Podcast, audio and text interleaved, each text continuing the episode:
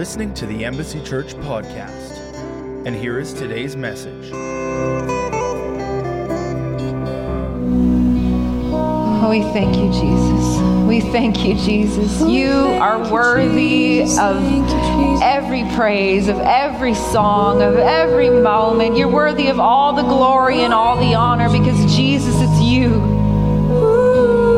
higher than any other. We place you in the highest place. We are so thankful. We are so grateful that we have you because where would we be without you, without the sacrifice, without your love, without your protection, without your guidance?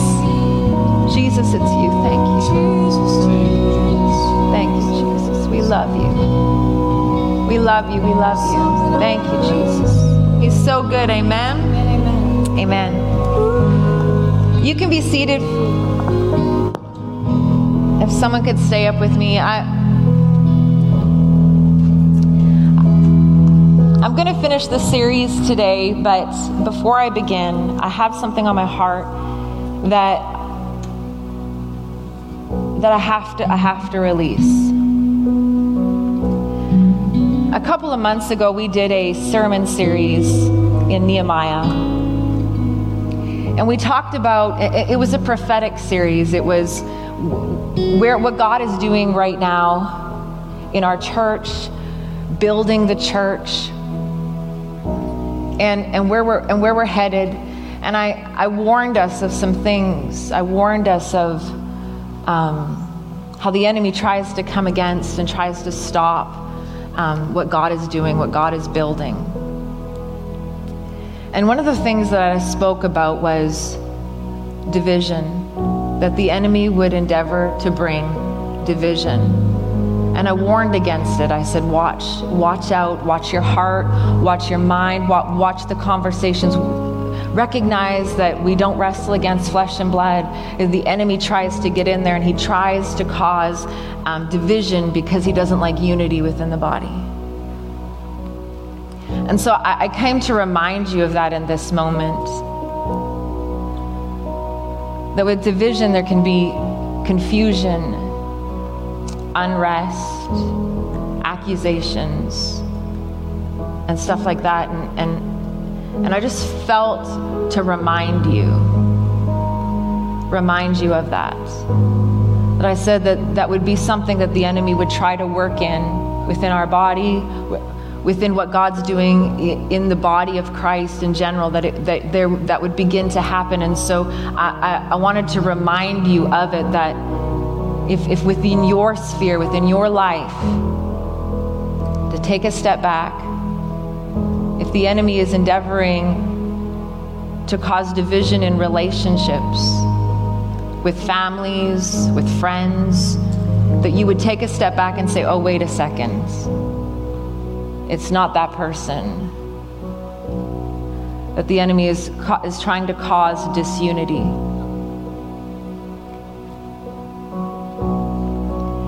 And sometimes what happens in, in those things of in my own life i've had to do it where you recognize what's happening and what's going on and instead of fighting for what you think is right you humble yourself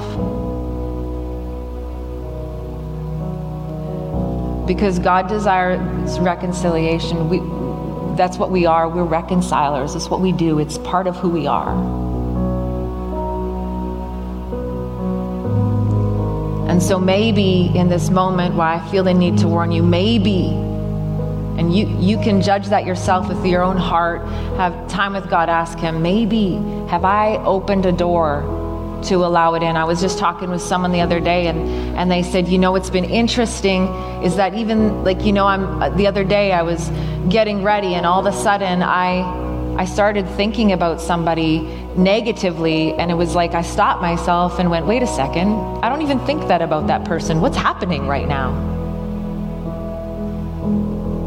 And that's that's how the enemy will try to get in and then all of a sudden your heart begins to turn towards that person and you begin to look at them differently or maybe you've allowed somebody to talk to you about somebody else.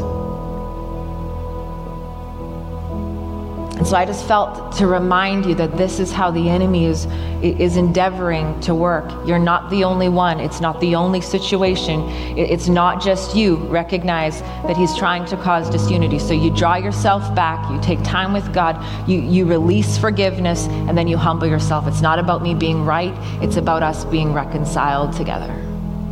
It's about me fighting for unity. And I just felt I, I, just felt to release that. So Father, right now, I just thank you that you are pouring healing, a healing balm out right now over over relationships, over marriage relationships, over friendship relationships, over business relationships, over um, any kind of relationships, Father, that you've had your hand on that has where division has entered in. Father, right now we say, forgive us for allowing it, for entertaining thoughts, for speaking against people, for any any kind of unrest that we entertained and stepped into. Father, forgive us for that. We repent. We repent, Father God. And we step back into unity. And Father, we just thank you and we pray for the healing balm to enter back into that relationship where healing can happen, I thank you that you give wisdom, words of wisdom to come so that reconciliation can happen. Father, that we have understanding to be able to see the other side, to be able to see the heart, to be able to see the hurt.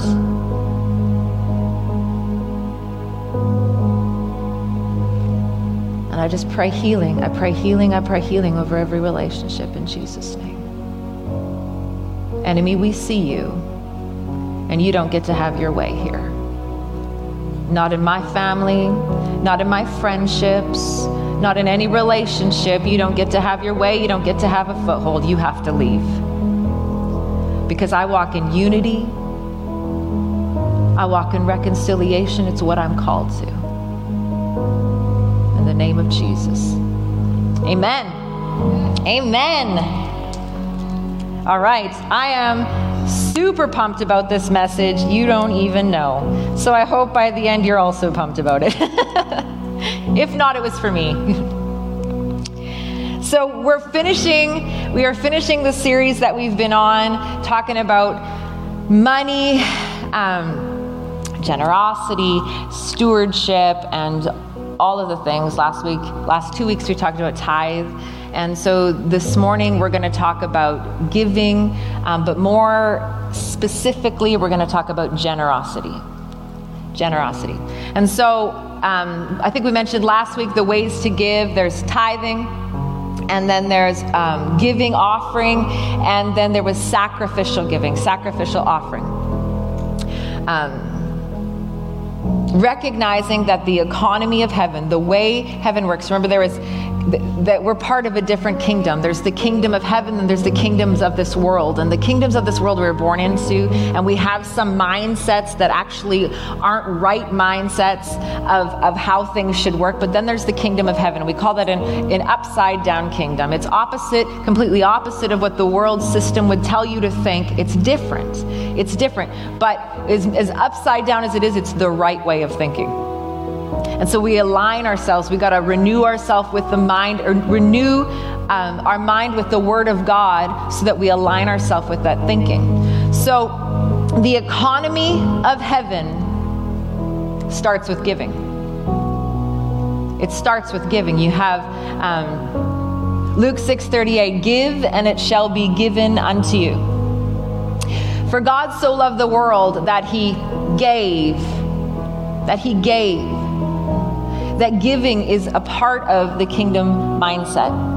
So, living a giving lifestyle or living a lifestyle of generosity.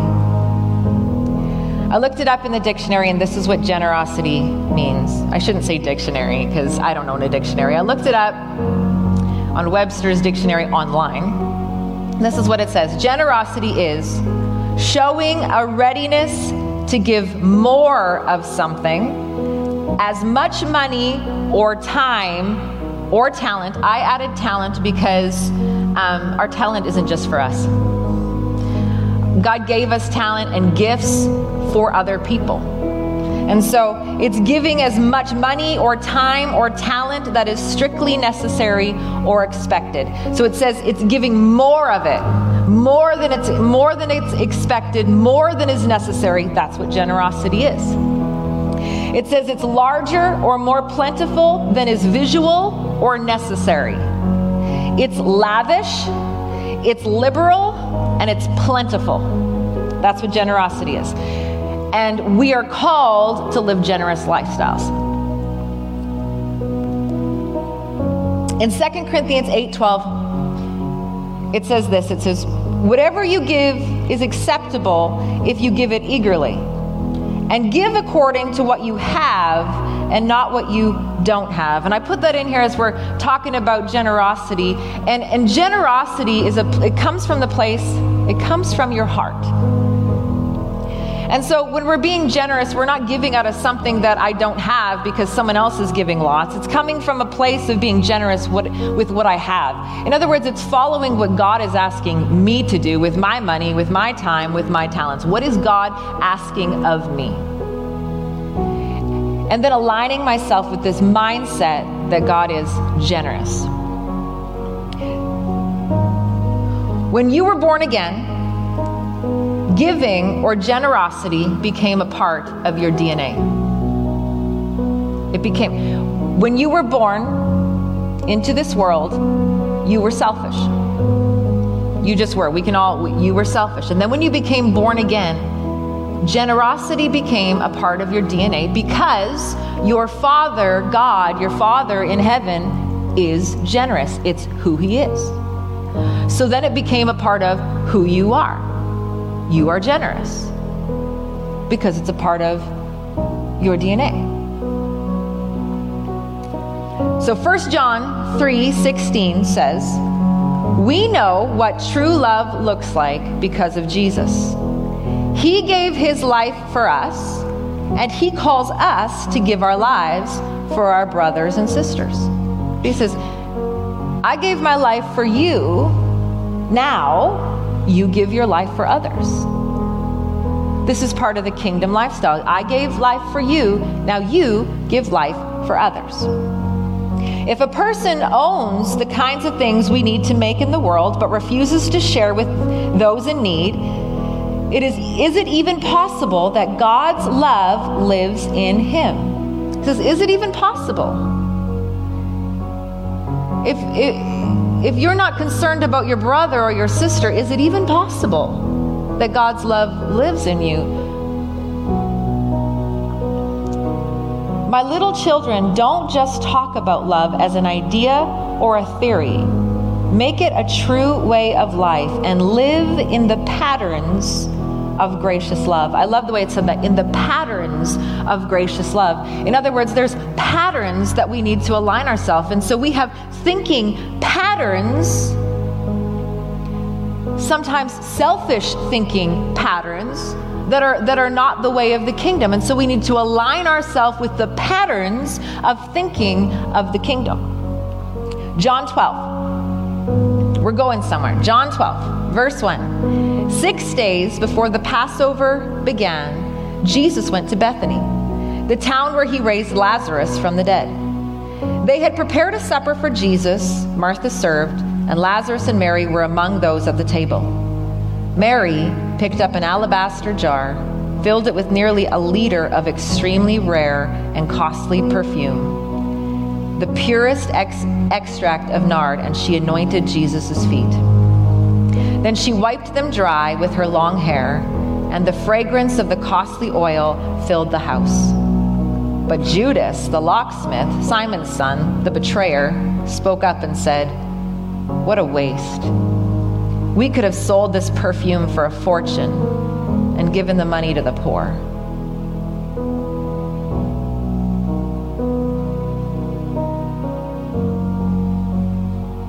No gift to Jesus is a waste. Verse 6 In fact, Judas had no heart for the poor he only said this because he was a thief and in charge of the money case. He would steal money whenever he wanted from the funds given to support Jesus' ministry. Jesus said to Judas, Leave her alone. She has saved it for the time of my burial. You'll always have the poor with you, but you won't always have me. Two, two types of hearts are revealed here a generous heart and a selfish heart. Mary had a, heart of pouring out. That's that was a year's a year's wages being poured out on Jesus. Can you imagine? It doesn't matter if you if you make billions of dollars or if you make thousands of dollars in a year. To you, a year's wages is a lot of money. And she comes and she pours this out. This is lavish, guys. This is over the top. This is more than expected. She generously pours out on Jesus. You see a generous heart being revealed here. And then you see Judas, selfish. It says, in fact, he wasn't even about the poor, that wasn't even his thing. It was about himself. And what revealed these two types of hearts was giving. Giving. When Mary gave to Jesus, it revealed her generous heart. When Mary gave to Jesus, it revealed Judas's selfish heart.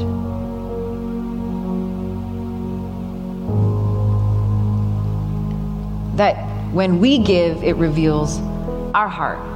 You know, I was thinking about this when I was writing it down, and of times where God has asked me to give into situations or give to people or whatever, and my immediate was, dude, they don't need it. In fact, I'll tell you one time I went out with somebody for supper. We had met for supper and they are they were undoubtedly known as wealthy people, wealthy. And so I, I went and I was like, I'm gonna buy, I'm gonna buy their supper. And so I just like, no, I got it. And they're like, oh, you know, I got normally no, I got it. And and so we sat down and this is what they said to me, you know, nobody ever wants to give wants to buy our supper because they just assume.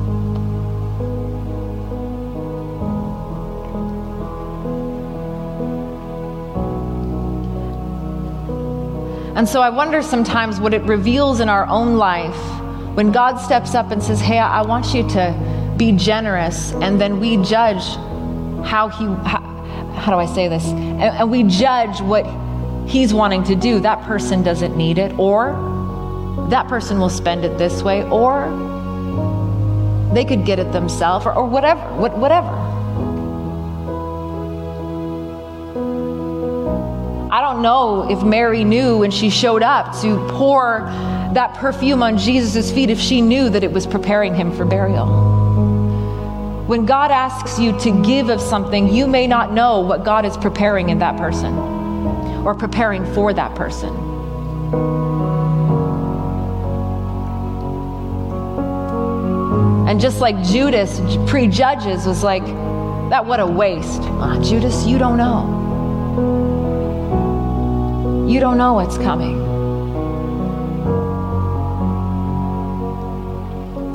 So it revealed two types of hearts. But for Mary, her generosity was coming from a place of gratitude. And gratitude always, excuse me, generosity always flows out of gratitude. Mary not only, Jesus had come into her life and changed everything like there's this man and he's incredible and he sees me and he knows me and yet he still loves me and he wants to be with me. And she's seen miracles and she's seen him love other people and it's been incredible. But not only that, Jesus was the one that came and raised her brother from the dead. And so she pours out this offering because she was just so thankful.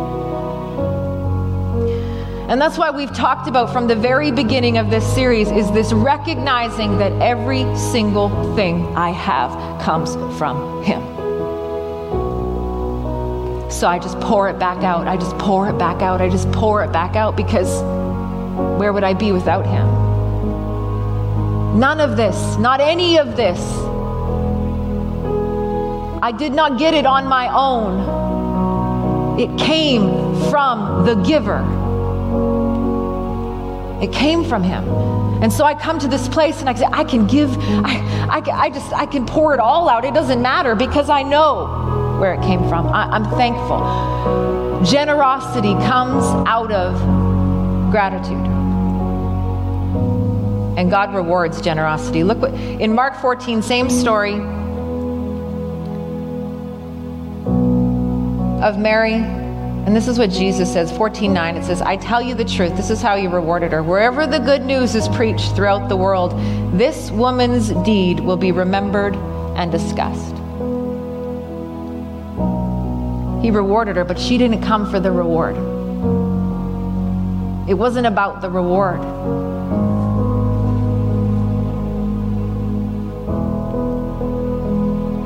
Generosity is when you give expecting nothing in return. Selfishness is when you give thinking that God or people owe you.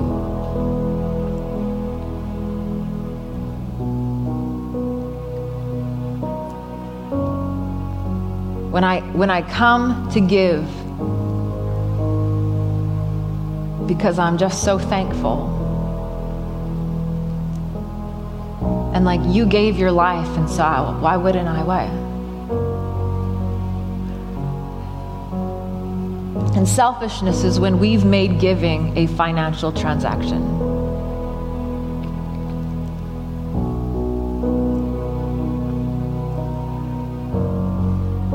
But i say that and the kicker is god always god always rewards generosity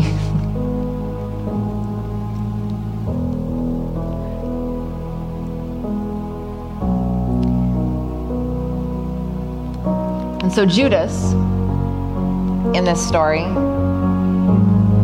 it says he was he, he, was the secretary treasurer. I'm putting in my own words, but he's the secretary treasurer. He's in charge of all of the funds, all of the money for Jesus' ministry. He's the one that's been put in charge of it.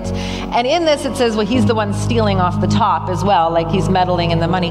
Jesus knew, Jesus knew what Judas was up to.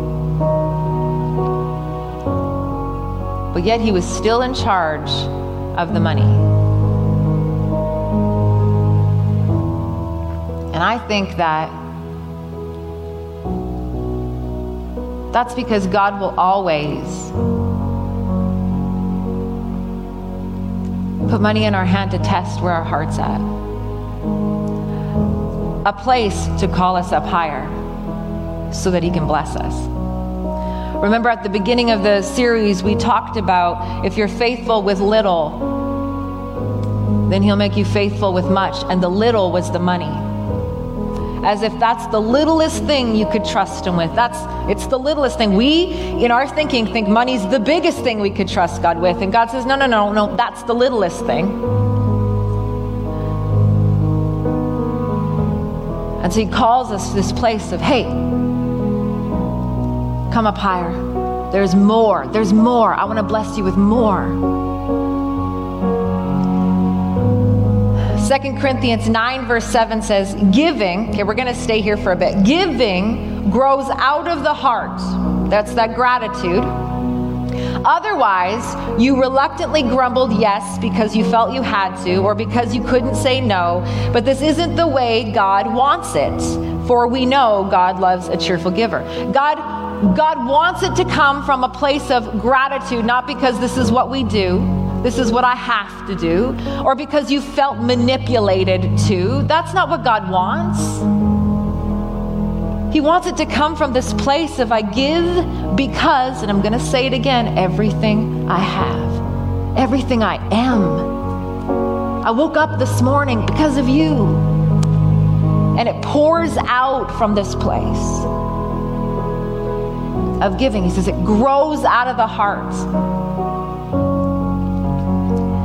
And then verse 8 says, God is ready to overwhelm you with more blessing than you could ever imagine, so that, why? Why does He want to overwhelm us with blessing? So that we could keep it for ourselves, so that we look good to other people, so that, that other people will really look on us.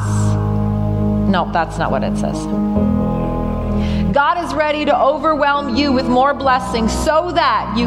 Or, er, blessing than you could ever imagine, so that you'll always be taken care of in every way. Thank you, Jesus. And you'll have more than enough to share. It was about generosity. It's so that you're taken care of, but then you have more to share. But, but we have taken it like God, my needs, me, myself, what I want, my future, my, my, my, my, my. And he says, okay, okay. I want to bless you so that you're taken care of. But not that it stops at you, but it moves on so that it's helping others around you. Generosity. I'm going to blow your mind in a second. Just wait here. So it comes from a heart posture just like everything else we've talked about in this in this sermon series it's a, it's about your heart. It's growing from thankfulness out of your heart. And and what happens is god begins to bless that generosity but it doesn't stop with me. It flows on to others. So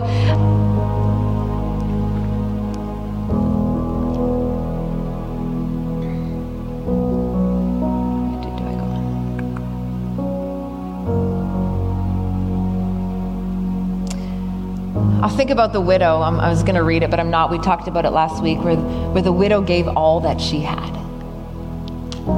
Jesus is sitting there and he's watching people come, and there's this widow that just, she shows up, and I'm going to give everything. Costly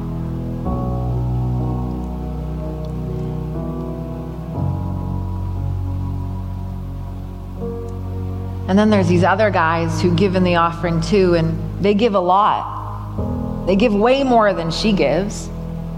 Way, way more. And Jesus says she gave the most. And they're like, what?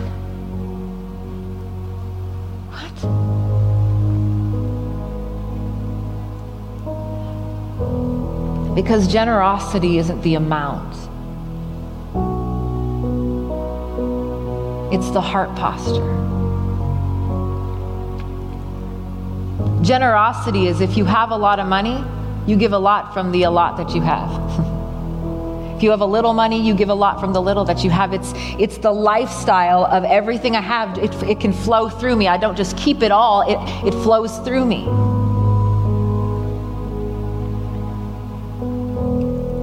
First Chronicles 29, 29 14 says, But who am I and who are my people?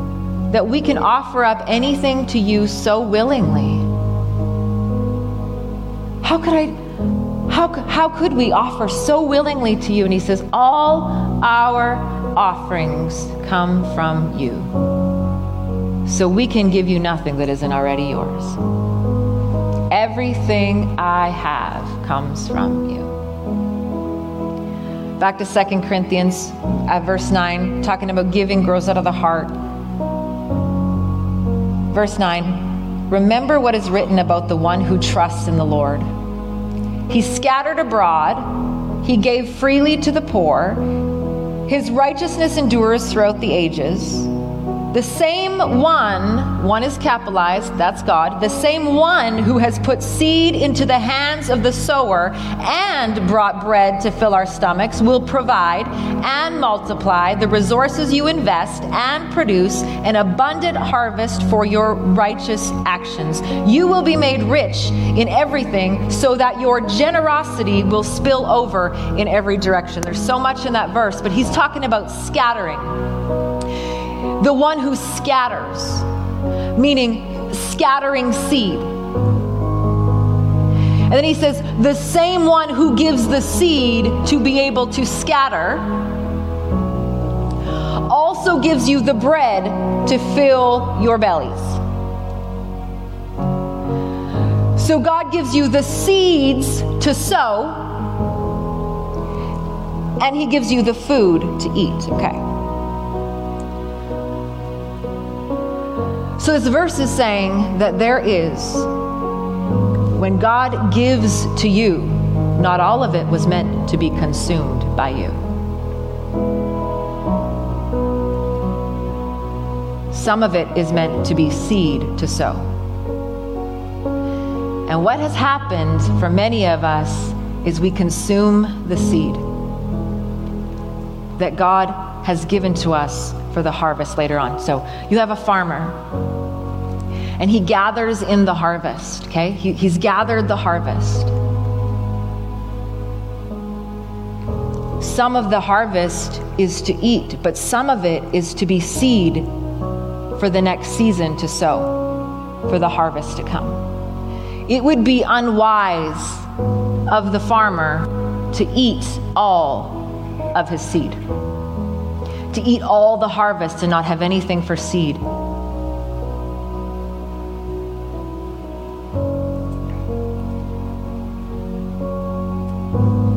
God says, I provide for the food that you'll eat. I'll provide for what you would consume, but I'm also in that providing for you the seed for your next harvest. Don't eat all the seed. Look at this. Proverbs 11 24. It's talking about scattering again. There is one who scatters, yet increases more. Talking about scattering the seed. There is one who scatters, yet increases more. And there is one who withholds more than is right, but it leads to poverty. The generous soul will be made rich, and he who waters will also be watered. Did you see that?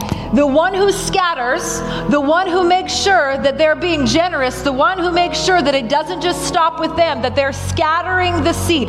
Let me stop for a second. When I'm talking about giving, I am not talking about your tithe and then your offering and it all comes to the church. I'm talking about a generous lifestyle. I'm talking about giving everywhere your seed. A lot of times your giving follows your passions. Maybe you love missions. Maybe you love I don't know, I don't know, whatever it is, you're you're into I guys I'm I'm drawing a blank, but you're into something, there's a passion, you give into that. Or you go somewhere and you see somebody with a need, you give into that. You you you are it's a lifestyle that you're living of giving. And he says you, there's one that scatters it and increases more. It increases more. It increases more. But the one who withholds, but it says more than is, how does it say it? Right. Meaning you get to withhold some. But there's a place where it's more than is right because it was meant for the harvest. It was meant for your harvest. And he goes, that will lead to poverty that will lead to poverty. But then the generous soul will be made rich. And he who waters will be watered himself. This is good. I'm just going to read that in the Passion Translation. It says, Generosity brings prosperity. Proverbs 11 24. Generosity brings prosperity, but withholding from charity brings poverty. Those who live to bless others will have blessings heaped upon them, and those who pour out his life to pour out blessings will be saturated with favor.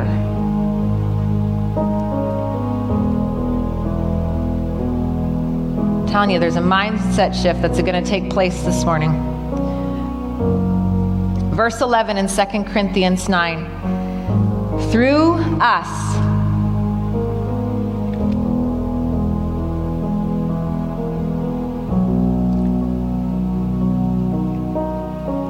I'm just going to go back up to verse 11. Um, you will be made rich in everything. Why? So that your generosity will spill out in every direction. You will be rich, made rich, not just for your sake, so that your generosity, so that generosity will be bigger and more. In every direction that you go, it spills out from you. Then it says, through us. This is this is amazing, okay? look at this. Through us, your generosity is at work, inspiring praise and thanksgiving to God for this mission will do more than bring food and water to fellow believers in need. It will overflow in a cascade of praises and thanksgiving for our God. Okay. He says, through your generosity, it inspires us to give praise and thanksgiving to God. It says it will do more than just feed us, it will do more than just provide for us. It actually inspires us to give praise and thanksgiving to God. Okay. Through our generosity, when we see somebody in need, or maybe we don't see him in need, but generosity is spilling out from us, and I give to Cliff because it's, it's my generous lifestyle. Paul says this he goes, through that generosity, it doesn't just meet the need. It doesn't just like, oh, thank you, God, you met my need. He says, something else is happening in the spirit more than just the physical. You're meeting a physical need, but something spiritual is happening. He says, it actually inspires us to begin to give praise and thanks to God. So when we are generous with one another, with people, whatever it is, it actually is inspiring. Something actually begins to stir on the inside of us that causes me to look to God. Oh, you're not getting excited enough. Okay. All right. Let's go to Proverbs 25, verse 22. Your surprising generosity will awaken his conscience, and God will reward you with favor. So, my generosity actually awakens something in somebody else. It awakens somebody to the goodness of God. So, there are all of us, believers and non believers, there is something inside of us that is hardwired that says God is good. There's just something like I don't know, but not. Yeah, yeah, it is because when when even a non-believer, when something bad happens to them, what do they do? They begin to blame God, which means that there was something in the inside of them that thought maybe, just maybe, God is good. And so when I'm generous with believers or non believers, it awakens something on the inside of them to think, hmm, God, God is good. God is good. so Paul says it inspires people to begin to give. It inspires them. Something begins to happen on the inside of them as I live a generous lifestyle that actually causes people to look to God. This is exciting, guys. When I am generous, I actually have the ability to give something that brings someone closer to God. It causes them to become even more aware of God and warms their affections towards God that they spill out in praise and thanksgiving to God. So it's not just physical. You got to recognize what you're carrying. You, you think about that. Think about the farmer and a seed. One little seed and it brings about a whole harvest. More is happening than you can see. More is happening than you can even see. So you're carrying seed, but it is way bigger than you recognize. There is something more that's happening.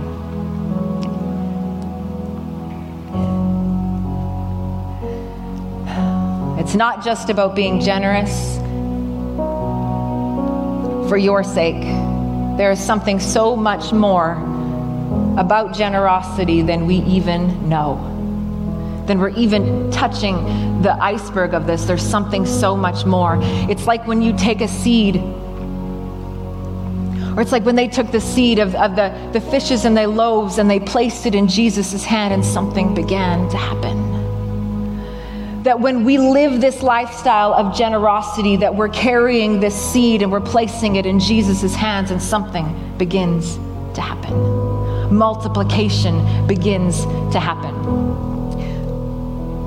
I wanted to play the video but because we're live it's it's complicated so I was listening to Bill Johnson give a testimony. Bill Johnson is from Bethel Church in Redding, California and he was giving a testimony talking about generosity and what they did in their church. And, and this is some of the things he said. He said, The spirit of poverty isn't broken with fasting,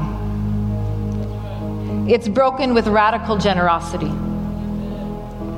Generosity breaks things in culture surrounding greed, hoarding, poverty, and not being enough. It breaks something in the culture.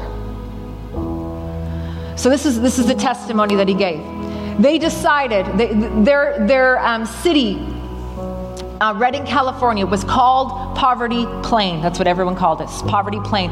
No economic growth. Businesses would start. They couldn't get off the ground. Um, just the city just it just couldn't flourish, even though it was meant to. And so they began, their church began this generosity lifestyle, and they began to give into things. They began to give into the city. They would fund city mission things, and, and, and where the city was trying to do, they'd fund it. They funded the police. They um, paid for the officers. They, for the pastors in their community, they began to pay for every pastor's salary so that the pastors were paid well and could serve the, the uh, community as well. They, they gave into um, the first First Nations community to honor them for being first. And so they, they began to do this. And the church, they go out places. They would tithe. They did everything they can, recognizing that there's a generosity lifestyle that will come forth from us, a mindset shift that began to happen. He talked about his wife going into a retail store and carrying a purse, and the, the lady said, I, Oh, I love your purse. The, la- the worker said, I love your purse. And um, Bill Johnson's wife just dumped the contents of the purse out and said, Here this radical generosity that began to sweep through the city, so much so that the headlines of the paper, and I, I can't quote it perfectly, I should have wrote it down, but said that Bethel Church aids in the economic development of our city. Headlines. Because everyone began to recognize that I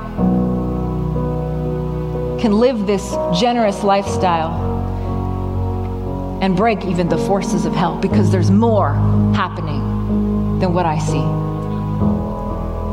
That I can begin to think so wild and so big that I could change the atmosphere around me. This is exciting stuff. Everything I have comes from Him. Everything I have comes from Him so I can live this generous lifestyle. I can do it. And what happens, he says, was when it happens, when you begin to step into this kingdom way, this principle, what begins to happen is it, there's just more. You can't contain it, it doesn't stop. And so, like it says, in every direction that you go, generosity is pouring out for you, and you're provided for more and more. And then you see people, because of that lifestyle, because you've aligned yourself with the kingdom principle, you're just generous everywhere you go. And suddenly people are looking to God because of it. Come on. There's a mindset shift. It's taking place today. Radical generosity breaks strongholds of economic bondage. It breaks strongholds of economic bondage.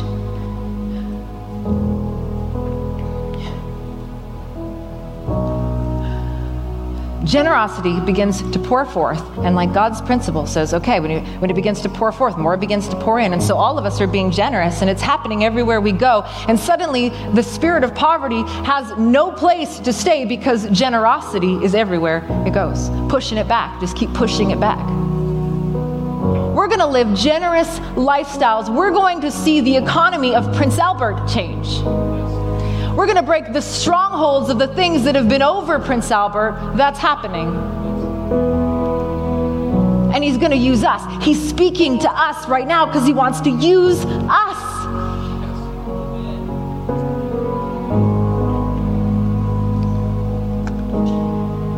Generosity and honor go hand in hand. And so he said it like this He said, The people began to look for ways to honor. It wasn't just about generosity. It wasn't just about money, it was about time, it was about talent, it was about what can I give? How can I give? I have been equipped with all of this stuff. How can I give? And so they would walk into stores and restaurants and down the street, and it was all about this lifestyle of honor. I'm here to honor. I don't care who you are, what you've done, what what um, class you it doesn't matter to me because i am here to honor. And i will honor you with my time. I will honor you with my talent. I will honor you with my money. Whatever it is that i need to honor you with i will honor you. Let me tell you something. This is this, this is sad. I was a waitress. Favorite job. Loved it. I loved waitressing. And uh, i worked at smitty's and the worst day for um, tips. The worst people to serve was the after church crowd. The worst. They were mean. They felt like they deserved to be treated some sort of way. And, and I mean, I, I, I treated them great because I was a great waitress, but. but they, they were demanding. Oh my gosh. And everyone knew it. You ask any waitress or waiter, they will tell you, church crowd, oh. And they tipped nothing. What the heck? What the heck? That shouldn't be. That shouldn't be. I, I, hear stories of, of people now, of different ministers. Uh, Todd White, I think, is one of them, but they, they won't even go out to eat unless they can match the amount of their bill in a tip. I'm not saying you have to do that. I'm, I'm just saying, like, it's this mindset of, I'm not here to be served. I'm not at Smitty's to be served. I'm not at McDonald's to be served. I'm walking in this in assignment, in my assignment to serve, to honor, to give my generous lifestyle. God has generously poured out on me. And I wonder if I can't see that God has generously poured out on me, do I then think that it was me who got the stuff and the things and the place that I've gotten?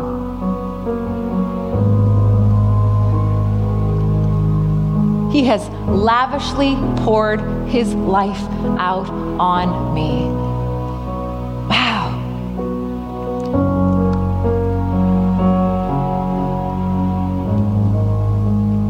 Wow.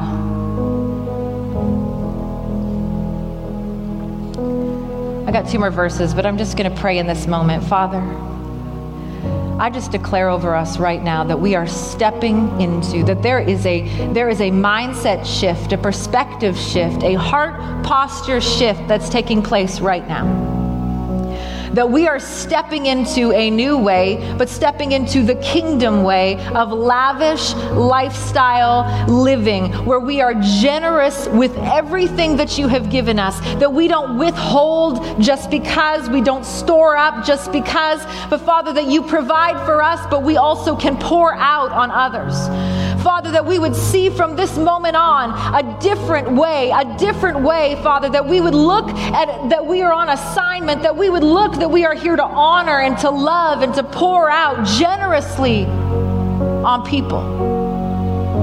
Because people are your priority. So therefore, they become my priority. And I will give of my time, I will give of my talent, I will give of my money, I will give whatever it is that you want me to give, Father.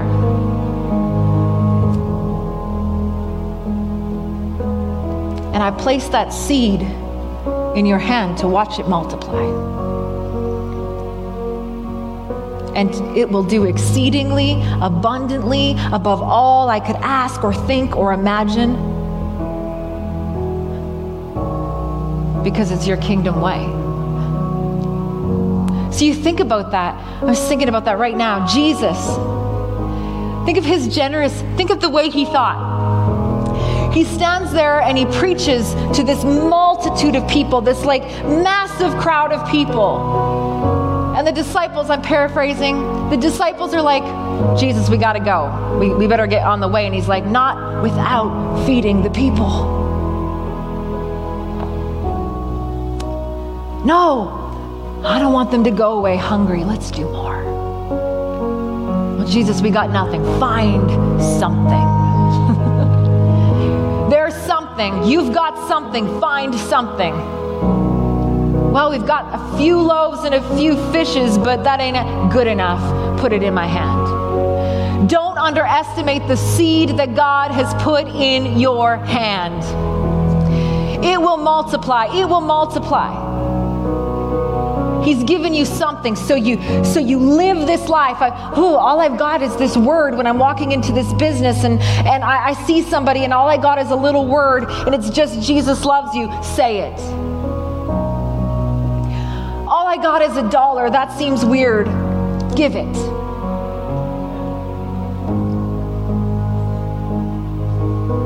I don't got any money.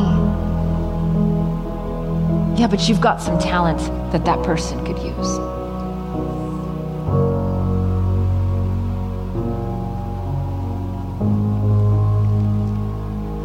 Walking down the street. Who is it, God? Who is it, God?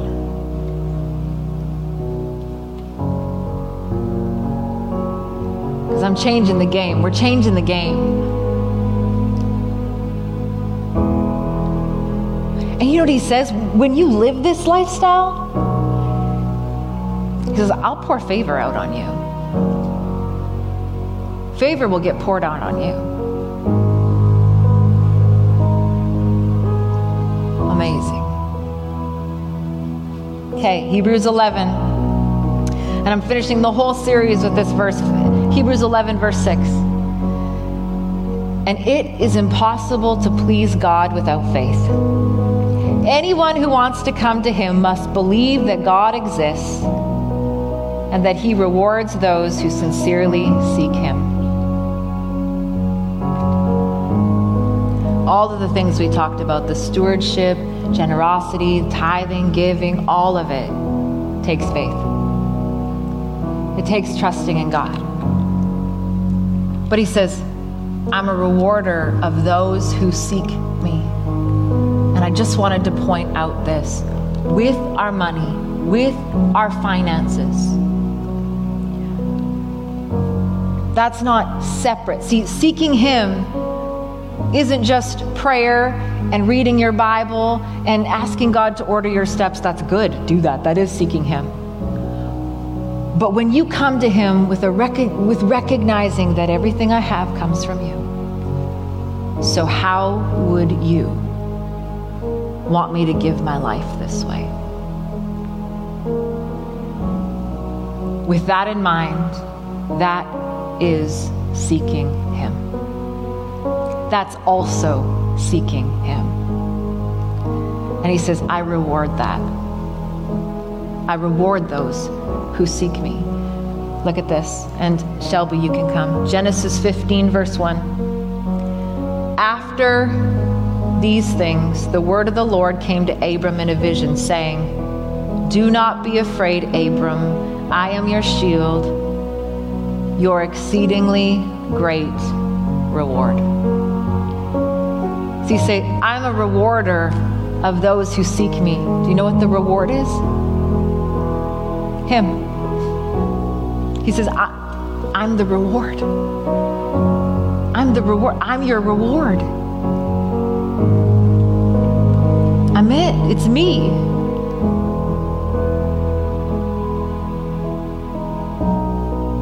It's me.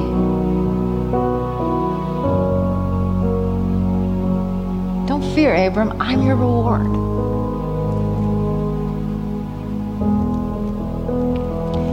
And that word reward in Hebrews, where he says, I'm the rewarder, it's the only time that that word is used in Scripture that way. And it means extravagant and too much. It's too much. I'm the rewarder. I, it'll be too much.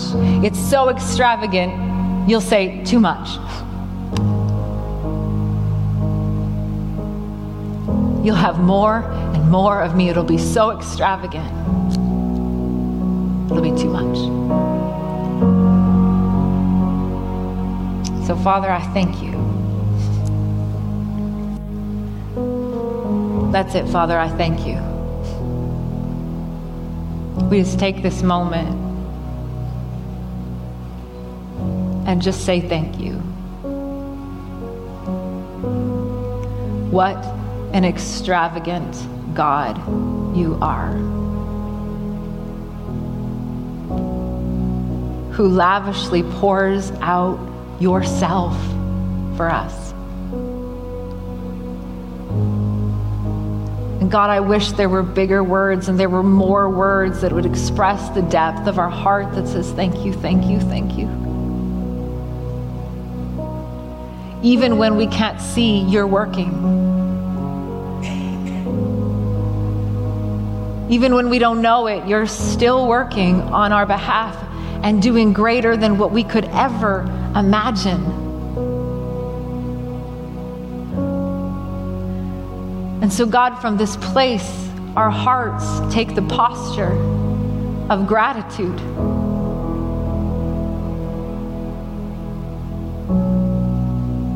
That you work everything out for good. Father, we say thank you.